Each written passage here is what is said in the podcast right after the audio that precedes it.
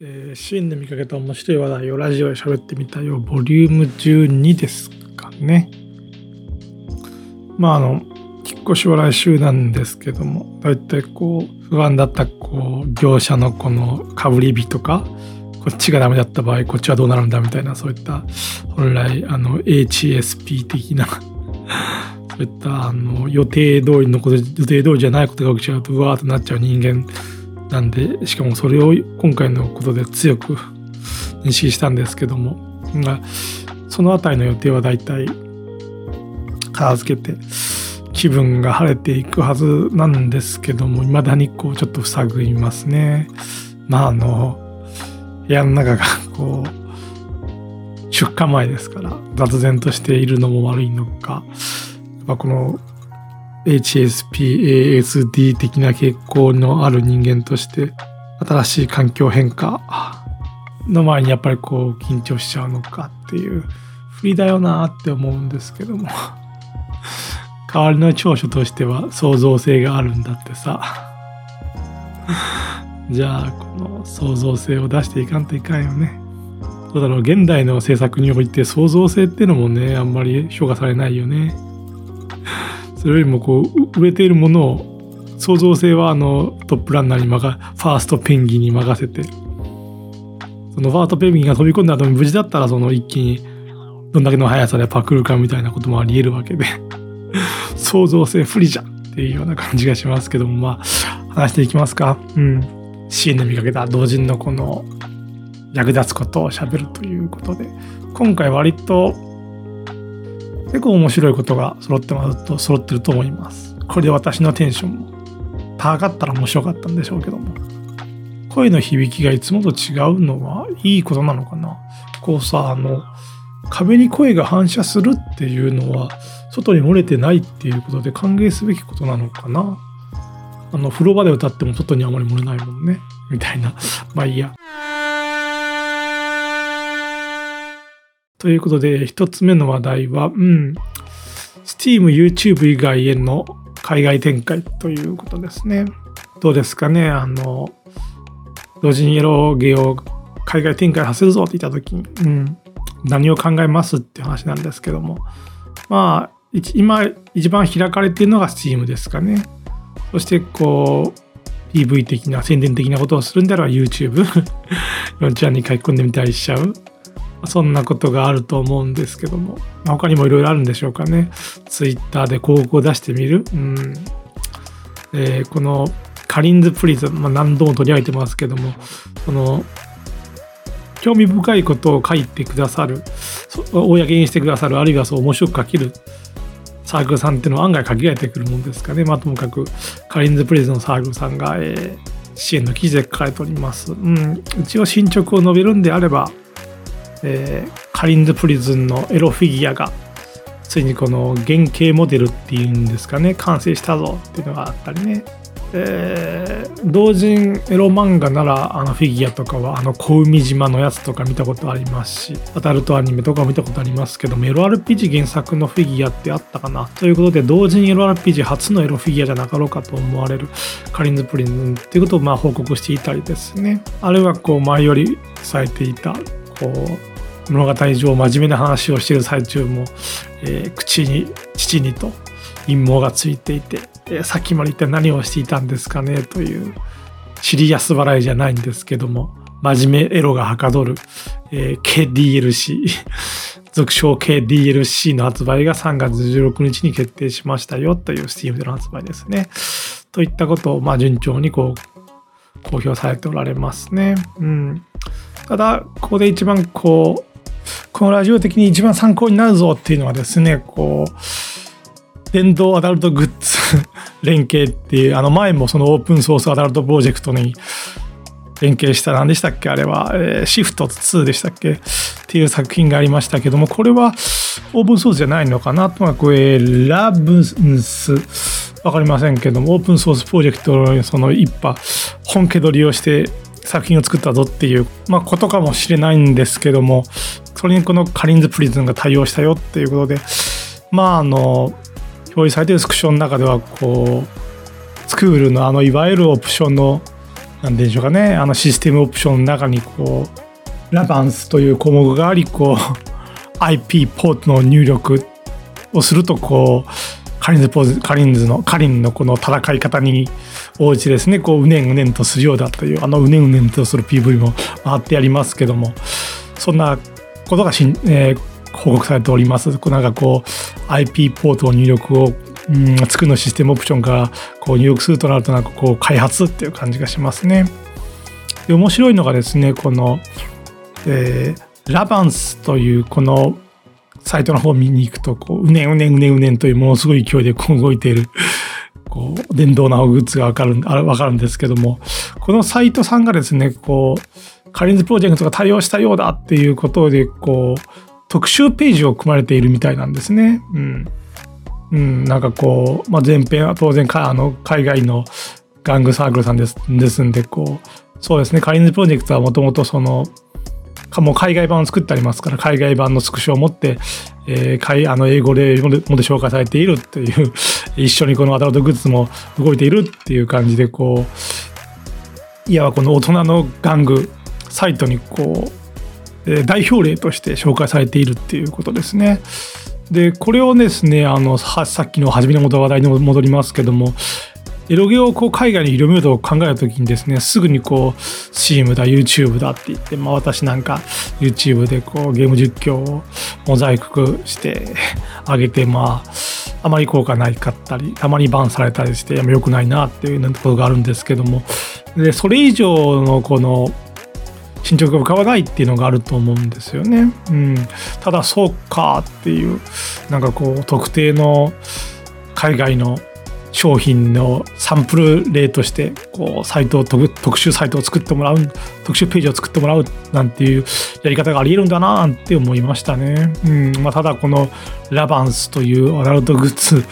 がこう海外でどんだけ有名か分かんないんで特集ページを組まれてもどんだけ PV があるか分かんないんですけども、まあ、全編英語なんかでやってるとこう海外進出っていう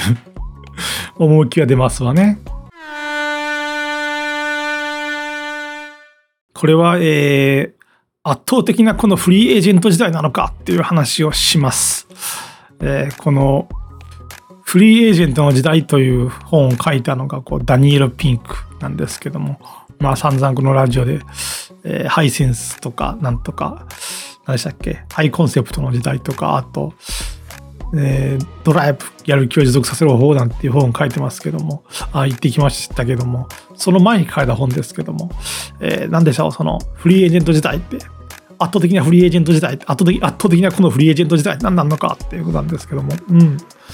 えー、まあ、すぐに分かることになるというのは、こう、ヒロインズコードという、えー、今まで何番本というそれぞれの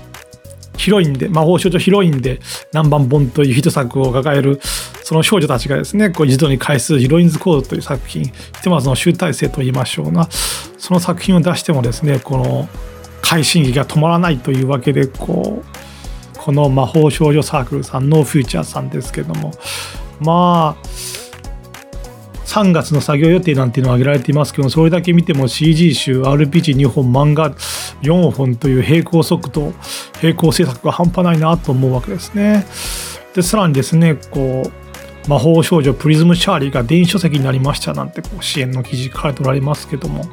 ここで活目したのがですねこの電子書籍配信サイトの一覧ですよね。一覧ですよね。魔法少女プリズムシャーリーまあいわゆるエッチなラノベ扱いだからかもしれませんけども、名前を挙げれば、まあ、Kindle でしょ？コミックシーモア、コボ、ブックウォッカー、漫画全巻 .com なんていう、もうなんだこの、表通りだ、表通り、あの、健全ですけど、みたいな感じで表を歩けるようなラインナップはっていう、なんかこう、見えますよね。このコミックシーモアあたりなんかのこの、DL サイトに日産するほどのガチオタではないものの割とこう一般人パンピー寄りの人がこうスマホでふと興味を持った時に読みそうだななんていうそんなあたりが伺えるサイトのラインナップだなと思いますね。うん、ノーフィーチャーさんは、えー、CG 集 RPG 漫画を並行進行し電子書籍配信サイトにまあ配信しまくるということですね。一方であのこれをもってまだその圧倒的なこのフリーエージェント時代だというわけじゃないんですもう一例あるというのはこうムニ工房さんってまあ割とこう取り上げてますけどもこのポッドキャストで。うんムニ工房さんの記事ですね。まああの今や LRPG 原作のアダルトアニメアダルトアニメなんていうとあのかつてこう商業の美少女ゲーム原作が元でしたからそこにこう LRPG が原作のものが作られるっていうのはこう各世の感がありますけどもそこが花盛りらしくてですね、えー、アセロラさんだであったりこうフライングパンジャンドアムレさんであったり今まで紹介してきたんですけどもそのノーフィーそうさっきのノーフィーチャーさんも確か企画が動いてるはずということでもう折り上げただけでも3本ですね LRPG 原作の、えー、商業アダルトアニメがあるということでそこにこう「不思議の国のサキバス」なんて言ってこのムニ工房さんの作品が挙げられていますよっていうことですね。ただ、この不思議の国のサキバスって作品自体の発売が2020年4月なんですよ。つまり、こう、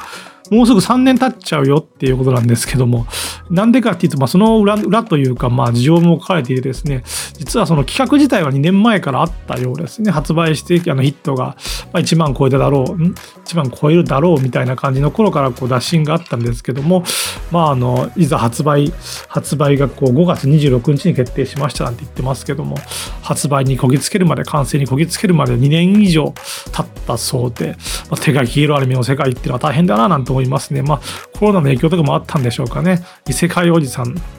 えー、ついにこう第13話だけずっと遅れてましたけども、えー、今日配信らしいんですけどもね、えー、今日というか明日かな、えー、2023年3月9日、そんなわけで中国にこう発注していた場合、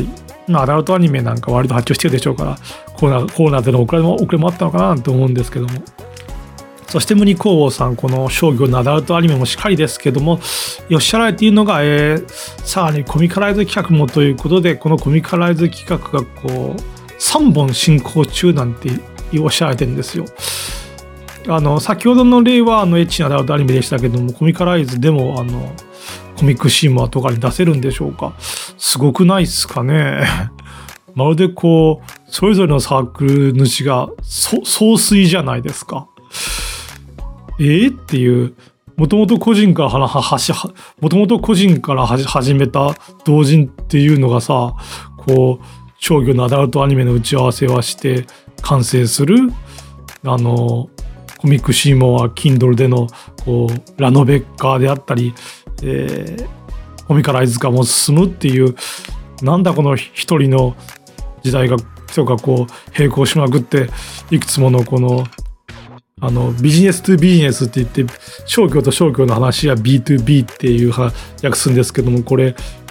C2B ですよね。圧倒的なこう C カカスタマーとかコンシューマー、まあ、個人みたいなことがなんか B ビジネスといくつもやってるっていうようなね。これがまさにこのフリーエージェントの時代なのかダニエル・ピンクが予言したものなのかなんてあのダニエル・ピンクの本を2冊読んだんですけどもフリーエージェントの時代読んでないんで まああの意外なことは言えないんですけどもこういうことかと思いましたね。うん。さながら何でしょうか。私がこう引っ越しをするのに際して、ガス電気インターネット、えーえー、郵便会社 あと廃品処理会社中古で中古お金で引き取ってくれる会社をこうまるでこうスケジューリングして あっちがこっちでこっちがこっちでこうでなんていうやってるのとはわけが違いますからね。全部自分主と自分企画でお金になっていくんだなということで。うん。しかしそうなってくると同人ってなんだっていう感じもしましてこうまあ同人、まあ、ここは同、ここでは同人エロですけども、もはや同人とすら意識されなくなるってますよね。実際に Kindle に並ぶ、コミックシーモアに並ぶみたいな。だって、商業アダルトアニメに並ぶということは、TSUTAYA とかにもあるのかな？わからんけども、もう同人なんて意識しなくなりですね、こう、そしてこの圧倒的な C2B って言いましたけども、カスタ、えー、コンシューマー、カスタマーがこう B と、いくつもの B とやり取りしてるわけでこうコンテンツメーカーとしての業態だけが残るのかもしれないなっていうね。こうある個人にこう物を渡して物を返してもらってっていうことをしていたらそのそのことだけ見ればこう一つの商売だったんですけどもじゃあ俺も俺も俺もっていろんな人がこう出していくに従ってこうものすごく勢いでなんか高速回転化してその人の個人の輪郭がぼやけてブワーってただただ権利だけが回っていくお金が回っていくよっていうようなコンテンツメーカーとしてのだけの業態が残るのかもしれぬというフリーエージェント時代なのだっていうふうに思いましたね。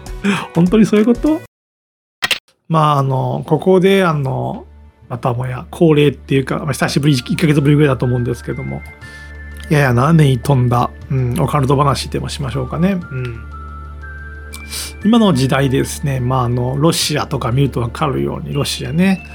1年以上も戦争を続けられるロシアっていうふうに見ますかね。ということに分かるようにこう実際にこうまあガソリンを手にしている土地をそのそのガソリンが出る土地を手にしているみたいな実際にこう資源を持ってているんだぞって実際に手元にあるんだぞっていうこうローカルの強さがまずあるかなと。で一方でこうアメリカのようにですね、まあ、アメリカ の例にしちゃうとこうローカルの強さもあるんでどうかと思うんですけども、まあ、アメリカのようにこう気がつきゃみんなポリコレみたいなアメリカがポリコレ言うのは分かるけどもドイツとかもなんか先んじてカナダとかも先んじてみたいなあと当然ながらその金融の中心でもありみたいなねそういったこのアメリカのようにこう奪えない奪えないグローバルの強さを構築して構築してる国ってのもあるわけですよね。うんえー、手元に確実に持っちゃってるものを売るのかっていうこのもうはさへんぞっていうローカルの強さなのかこうグローバルにありグローバルでありながらしかも強いっていうようなものなのかっていう、まあ、これが2つの強さ確かな強さなんですけどもそこで日本ですよね。まあローカル的な資源としてはまあ大事にしてはいますけどもすでに手にしたものはまあまあ乏しかろうということで、うん、そしてこのグローバルの強さの中ではこうなぜかこう隅っこの方だ端っこの方だっていうことでこれ以上日本がこう良くなるとすればどうするのかってところでこの奪えるグローバルっていうものを意識しなきゃいけないなと思うわけですよ。奪えるグローバルって何かとこう努力すればなんとかなるで努力してもあのいくら努力してもこの資源を持ってなきゃ資源はあのガソリンが湧いて出てきませんしいくら努力してもこの日本がいくら努力してもおそらくアメリカのこのグローバルの強さのあアメリカのこの奪えないグローバルの強さの中ではこうみそかすだろうみたいなことがあるわけですよね。努力すれば奪えるグローバルの何かっていうと、まあ、現在では例えばこうスマホアプリなんかが代表例でしょうかね。ただここをこは何でもいいんですけども Twitter、TikTok、YouTube、まあ、中国、アメリカとかにも捉えているっていうのがまあ現状なように思えますよね。奪えそのまだ競争が成立グローバルでさえ曲げているっていう感じですかね。うんただただですよ今挙げた Twitter、TikTok、YouTube、まあ Hulu でも Netflix でもいいですけどもこれ全部プラットフォーム的なアプリプラットフォーム的なアプリだからこの何億ダウンロードされてるってことでことであってその上でそのプラットフォームの上で魅力的なコンテンツを作るっていうものに関しては割と日本がこうやれてるってのも面白いなって思うわけですね。うん最近なんかよくわからんけど LINE にさなんか岐阜動画がスタンプみたいに送れるようになってさその岐阜動画がまあいろいろなんかこううぜえなってあの2ちゃんの違うネットミーム的なものなんだけどなんなんですけどもさそのネットミーム的なものを一つにさこう明らかに著作権とかどうなってんだよみたいな日本のアニメのも入ってるんですよね。まあそんな感じなんだけど。うん。まあ、ちょっと話がそれましたけども、うん、ダニエル・ピンクも言っているという本当かよ。このハイパーエージェント。個の個によるハイパーエージェントと作り出すコンテンツがですねこう日本のまだまだ奪えるグローバルの位置をこう下支えしてるんだっていうようなことでしょうかね。はい。これはそのハイパーエージェント。ものすごいこうっていうのとつながるというか、まあ、それを考えれば自然につながる話かもしれませんけども、うん、そんな好機を前にこう今や同時エロゲ資産と才能業界再生業界再編がされてるんだっていう話ですね。うんこれを感じたのはですね、こう新宿調教センターという、まあ、門娘学園とか、まあ、あの、なされてるサークルさんですね。まあ、あの、いろんな企画、なんでしょうか。SDs ってなんだっけ、あの、持続可能な売春 みたいなゲームとかいろんな2本 ,2 本3本も考えてちょっといろいろ並行して進められていたサークさんなんですけどもここがちょっと面白いことを言われてますね。っていうのはこうえー、なんかツイッターであのプログラムかけますっていう人がいたらご協力お願いします。予算は全体で、えー、1000万円ぐらいが上限っていうことらしいです。ものすごいことを言い始めたぞっていうことなんですけども。で、このツイートをされている寄進作目ラチさんが、まあ、あの支援で貼られているリンクを見てもニコニコとかでニコニコ動画とかで中心に活動されてみたらよくわかんないみたいですけどもとりあえず動くぞみたいな感じでこう、えー、新宿調教センターさんプログラマーとして協力していくみたいですね。うん。うん、2つ3つこうプロジェクトを開始だと思ったらプログラマーの気合があればユニティなんですけどもよしできる行こうっていうことですね。まあ、これだけじゃ業界再編分かんないかなと思うんでもう一つの例を挙げましょうか。えー、ネベルガイスト・ジャガー始まりの小木筋って、まあ、このポッドキャストでも何回でも言ってますけども、えー、おそらく台湾かな、台湾のサークルさんが作ったネットライの RPG が、あそうそう、DL サイトアワードを受賞しましたよっていうことで、名体ねっていうことなんですけども、そのサークルさん BBQ 大好きさんがですね、言っておられるのはですね、まあ、次ぐらいは RPG 作る、MV で作るみたいですけども、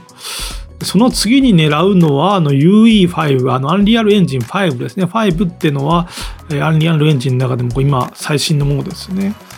そしてこの記事内でおっしゃられているのはですね、こう、アンリアルエンジン5に詳しいお方が誰かいらっしゃらないでしょうか。その分野に精通した知り合いがまだいませんということで、その分野に精通した知り合いがまだいませんですよね。これだなっていうね。まずこう、なんでしょう。攻略本付きでゲームを進めたいのだじゃないんですけどもこう同人活動を成功させていく上で当たり前にこうその分野に精通した知り合いを持つっていうことを、まあ、ごくごく自然に抑えにいってるんだなっていうことですよね。こうコミケでこう好きなものを並べる隣のサークルさんに声をかけるのもちょっとあの気兼ねしちゃうわみたいなところとはもう違うんですよね。同人攻略。同人エロゲ業界攻略っていうことなんですよね、うん、それは精通した知り合いがいた方が有利ですから求めに行くんだっていうことですけども、うん、なんだか隣の人に声かけるのもちょっと気気まずいなみたいな。そんなところの同人とはもう全然違うんですな、うん、ということでこうもうあの先ほどの新宿商業センターさんの例もそう、もうネットっていうことも手伝ってでしょうかね。もう業界内で人材流動が当たり前になってきた同時みたいなことを覚えましたね。あの、引っ越しをしまして、引っ越しをこれからするんですけども、そしてこう、家賃を1万高いところにするぞって思ってるわけですけども。ということは毎月1万稼い、余計に稼げなきゃいけないわけで、ゲームを作っていくつもりなんですけども、私。一応あの10一応10年 ,10 年以上前は6000本売れたゲームを作った私ですけども果たしてもう覚醒の間ですからこの10年経った今この業界で俺が俺が何ができるんだっていうような気持ちさえも抱きますよ本当に。ただまあ言うて月1万ですからねあの S さんの分もありますんでその分も稼がなきゃいけませんけどもそれぐらいはさすがにできるんじゃないかあってほしいなって思うんですけどもまたこうサボってちゃいましたからね。ゲーム感想とかで。随分とまた市川だっていうふうに思ってますけども、うん、というかこう私ももうすぐもう今月ですね。今月でもう38歳になるわけですよ。で引っ越し環境の変化とかあってその実際にこう今回もそうですけども車を持っている友達とかがいたらもっと楽に話が進む話であの産業廃棄物の廃棄とかね。あのリサイクルセンターに持っていけるんでああっていうこう心が弱くなってるんでしょうね。こう友達が欲しいなって。あのこの友達が欲しいなっていうのはもう子供の頃とは違いますよね。大人になってからの友達が欲しいのはもう生存とかもう病気か健康かって心理にすら関わりますよね。ただ子供の頃と違って大人は自然とは友達にならないんですよね。大人にとっての友達っていうのはまず自分が何者かじゃないとね起きないんですよね。自分が才能を私はこういうことができますっていう。ことを十分に持った上でその上でその相手もこういったことができますっていう人との付き合い付き合いを続け友達っていう感じになるっていうのが大人なんですよね。まあ子供の頃からの付き合いゼロ大人になってからも何者でもない私。当然の秘訣だったのかなと思いますね。友達ゼロ。このままだと本当に孤独で死んじゃいますね。覚悟していたつもりでしたけどもやっぱりこう言われると辛い。あのこうして喋っていても多分マイクに入ってないんですけどもなんか振動の音がして俺の神経が過敏になってんのかな。これグラボの音かな。グラボの振動音さえ耳につくんになったら俺おしまいやぞって思うんですけども。そんなに悪くなってる自覚はないんですけど良くなっていくはずなんだけどな。これからあのマンスリーにあの郵送するわけですけども U パックで。自分のパソコンをこう郵送時にこうなんか揺れて壊れたらどうしようとかねなんか考えちゃうんですよね。不安不安不安を。友達もいないというねこういった不安を抱えてる時でも。うん。えー、そして最後の話題に行きましょうかね。うん。これはまああの、同人ゲーム業界も各世の勘ということで、平たく、平たく言えばもう大規模化ですよね。プロ化、だいぶ、もうプロさながらの手法、大規模化に応じてですね、まあ、今後増えそうな、まあ、増えそうな制作手段としてのこの既存ツールの外部パッチ的な自由配を設けるぞみたいな施策手法が増えるでしょうということでしょう。ことです。何を言ってるか分かっちょっと今分かんなかったと思いますんで、説明しますね。うん。この、これを、それを思ったのは、こう、ヌプリューの佐藤さんですね。え、何回も取り上げさせていただいておりますけども、プリンセスシナジーという、うん、同人エロゲ全体を挙げてこう期待されているゲームを作られている。システムを変える、システムの方を作られているサークルさんですね。うん。で、プリン佐藤さん、えー、少し前もね、えー、あの、どうも自分はあの RP のバランス調整が苦手みたいだということで、こう、助っ人を呼べばいいんだということで、助っ人を呼ばれたみたいですね。いいですね。えー、苦手だから助っ人を呼ぶいいですね。そんな付き合いが欲しいですな。そんな記事も書いたんですけど、今回の話は違う。そしてちょっと面白い話ですね。っていうのも、あの、最新作、プリンセスシナジーは作る MV だったかなで作られてると思うんですけども、まあ、作る MV のね、このね、エディターっていうのがね、まあまあ、作る2003とか2000の頃からまあ、そこまで進化してないっていうか、まあ、あの、正直ピンとは来ないものなんですよね。うん、というか、あの、よりカスタマイズ性の高いゲームを作ろうするするすればするほどこう、えー、この項目が不必要だとかもっとこう拡張したいっていうものがあるでしょうし。そういう時にこう一般に用いられる手段としてですねこう、えー、RP 作る VX 系からメモ欄っていうのがありましてメモ欄をスプリクトから読み込めるんですけどもメモ欄に、えー、まああのタグを書いてですね独自タグを。それを読み込んでタグとしてこう処理をするっていうまあ、一つの伝統的な手法があります。なんでこんなことを言えるかっていうと、先ほども言いましたけど、私が10年以上前に出して、6000本以上ヒットしたヒットした作品、雪人モンスター軍、レイプ革命、プレミアム版という、まあ、シメション RPG なんですけども、これのシメション RPG プラグインで、それを、その流れを経験してるからですね、メモ欄にこうタグを変えて何か処理をかませるという。うんただこうメモ欄がこう使いづらいわけですよ。もともとメモ欄ですから タグを入れるなんてあの RP 作るの公式の方考えてませんから。ということでネプリの佐藤さん、えー、何かこうメモ欄には貼り付けるんですけども貼り付ける前にこう自分の独自でこう構文解釈的なことをするメモアプリを作られたようだっていうことですね。自分のアプリの上でこうタグの間違いなさを検証した上でそれをコピペして、えー、作るのメモ欄に、えー、作る作るのエディターの方に貼ってやるってことですね。えー、あるいはこのプリンセスシナリオのダンジョンとかはもう完全にこう独自性が高いからかダンジョン生成のための設定アプリっていうのをこれあの見た感じ C シャープの何て言いましたっけ？あのフォームを簡単に作れるやつ デザイナーなんとか で作ったのかなって感じがありますけども、まあ、独自のアプリでこうダンジョン生成用のファイルなのかな設定ファイルなのかなを吐き出せるようにしているということも伺えますね。つまりですね、こう、バランス調整が苦手なので助っ人ということにしたっていうことを、記事も書いてるんですけども、同時にですね、こう、バーン小説が苦手ならば、あの、それを分かりやすいように、こう、いじれるソフトを開発したらいいんだっていう、ね、公式に甘んじていないんだっていうことですね。私も正直な話、雪雪とモンスター軍で、あの、バランスがこのまま同ザッパになると思いましたんでね、あの、エクセル的なソフトで一覧したら、こう、少しはやりやすくなるのかなと思ったんですけども、えー、まあ、あんまりうまくいかなかったね。うん。一覧で見えてもっていう話がしますからなうん、もうちょっとこう、設計思想を反映できるような独自アプリ。うん。私は C シャープ触れませんけども、あの、ちょっと手間がかかるもの、 Electron。ブラウザーで動かせるエレクトロン、JavaScript で書ける、JavaScript で HTML を操作できる形 GUI、GUI ソフトを作れるエレクトロンなら作れるんで、10年、11年ですけども、まあ、そんぐらい立て立てば、こう、書いてやることも分かるわ、チヌプリンの森さんが。ああ、なるほど、そういう選択もするんだなっていうことぐらいは分かるんだって。どうどうですか？ついていけてますか、俺？うん。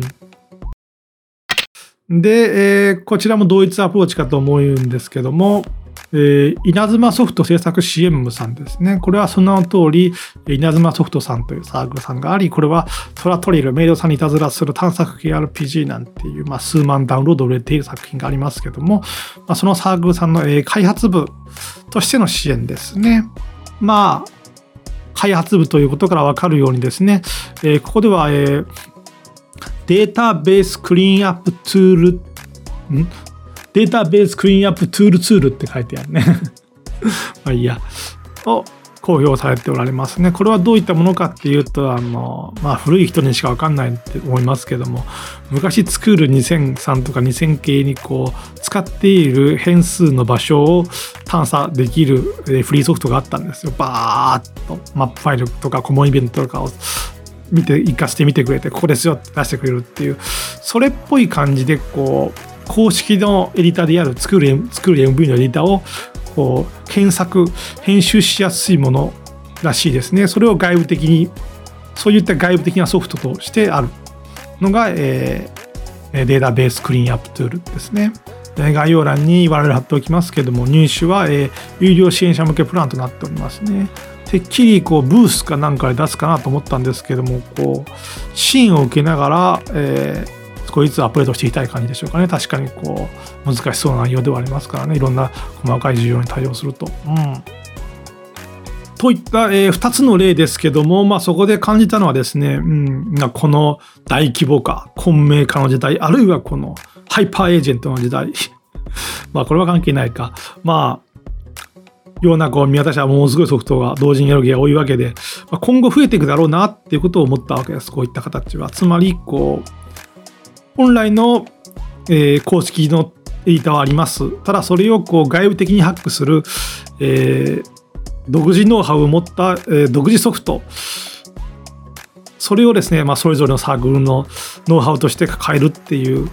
ことが増えそうだなって思ったわけですね。なんかこう、こういった時代ありましたね。何でしょう。Windows の初めの頃の事務ソフトみたいな感じ。あの、全体、全体のシェアを支配的に決めるソフトがないんで、こう、各社がなんか、ハックをしたような、無理やり実装したようなハックをしたような、こう、独自機能でこう、歯を競っていたような ちょっと違うかな。うん。まあ、ともかく、公式エディター、それにその各サークルさんがこうそれぞれのノウハウを詰め込んだこう独自の外部 GUI ソフトを持つんじゃないかということでしたね。えー、そしてまあその流れを後押しするようにというか完結版ということでしょうか。えー、4月6日 RPG メーカーユナイトが先行発売へというこうニュースが報道されております。RPG Maker Unite、えー、 Unity 製のソフトで、あユニティ製の RPG 作るであり、なんとまあ、あの、いろんな機能がありますけども、ここで一番言及したいのが、エディタの UI までもいじれるっていうことですよね。うん、これでこう無理やりこう外部ソフトでこうあれこれしなくても済むんだっていうわけですけども、じゃあ、あの、ダメじゃんっていう、あの、データベースクリーンアップツールさんとか、あの顔真っ青じゃんと思うかもしれませんけどもただね RPG 作る MV のね発売後のアーリーアクセスとか抜かしてましたけども顛末を見るとまあ1年は安心できませんよ。RPG 作る MV の発売後確か1年あのソフトをパッキングできなかったからね 確か。確かね。うん。バグも多かったしね。なんかねこれができないあれができないってでき この実用的なことを考える時できないことを考えた方数えた方が多かったっていうようなことがありますから、まあ、RP 作るいないともうね よっぽどじゃないとね思うわけですよね。私の予想としてはですねこう3年ぐらいでしょうかねここ3年ぐらいはその RP 作る MV MZ あるいは何でもいいんですけどもこう既存のツールをこう外部それぞれのサークルさんのノウハウとして外部ソフトでいじってこうよりこのカスタマイズの効いた大規模なゲームを作るっていう流れが3年ぐらいは続くかなと思いますね。そしてこう3年経てばですね、こう RB2 ユナイトの方でもだいぶこう、あの、エイターを好きにいじるよみたいなプラグインっていうそその時もプラグインで言ってるのか分かんないんですけどもそういった体制が整ってくるかなという感じで今後3年の潮流はそこですかねそういえば最近というか少し前ティアノスプリフトを触ったんですけどもティアノスプリフトもちょっと似た考え方をされてますね単純にアドベンチャーを作るときは、えー、何でしたっけ、ティアノビルダー、えー、コードで書きたいときはティアノスクリプト、バグを、何でしたっけ、バグを発見するためのツールは TyranoRider、えー、他になんかいろいろもろもろもろもろもろもろ、えー、なんか、大元に1個あって用途ごとになんかそれぞれのバージョンを分けてるっていう風に感じましたね。あれも Electron で作ってるのかな。外部ソフトになんとかしていくみたいな感じではありますけども。そうか。じゃあ、それにかこつけて俺もこのティラノティラノオリジナルソフトを作ればこの流れに乗れるのか俺は。あと3年は続くという俺の予言のこの流れにちょうど乗れるのかっていうことですけども。えー、まあ言えるのはこう Unity もそうですしあとさっき言ったプリの佐藤さんもこうちょっとした GUI ソフトを作るときはあの C シャープの、えー、なんかフォーマットソフトあのドラッグドロップで作れるんですよね大体のことが。それがありますしこうまあ全体で言えば C シャープ使いの需要が増えそうだなっていうことが言えるかもしれませんねということでした。面白くはないけどもだいぶこう展望に満ちた役に立つことが言えたんじゃないかなと思います。えー、来週はですね実はもう新居になっているはずでもうドキドキなんですけども。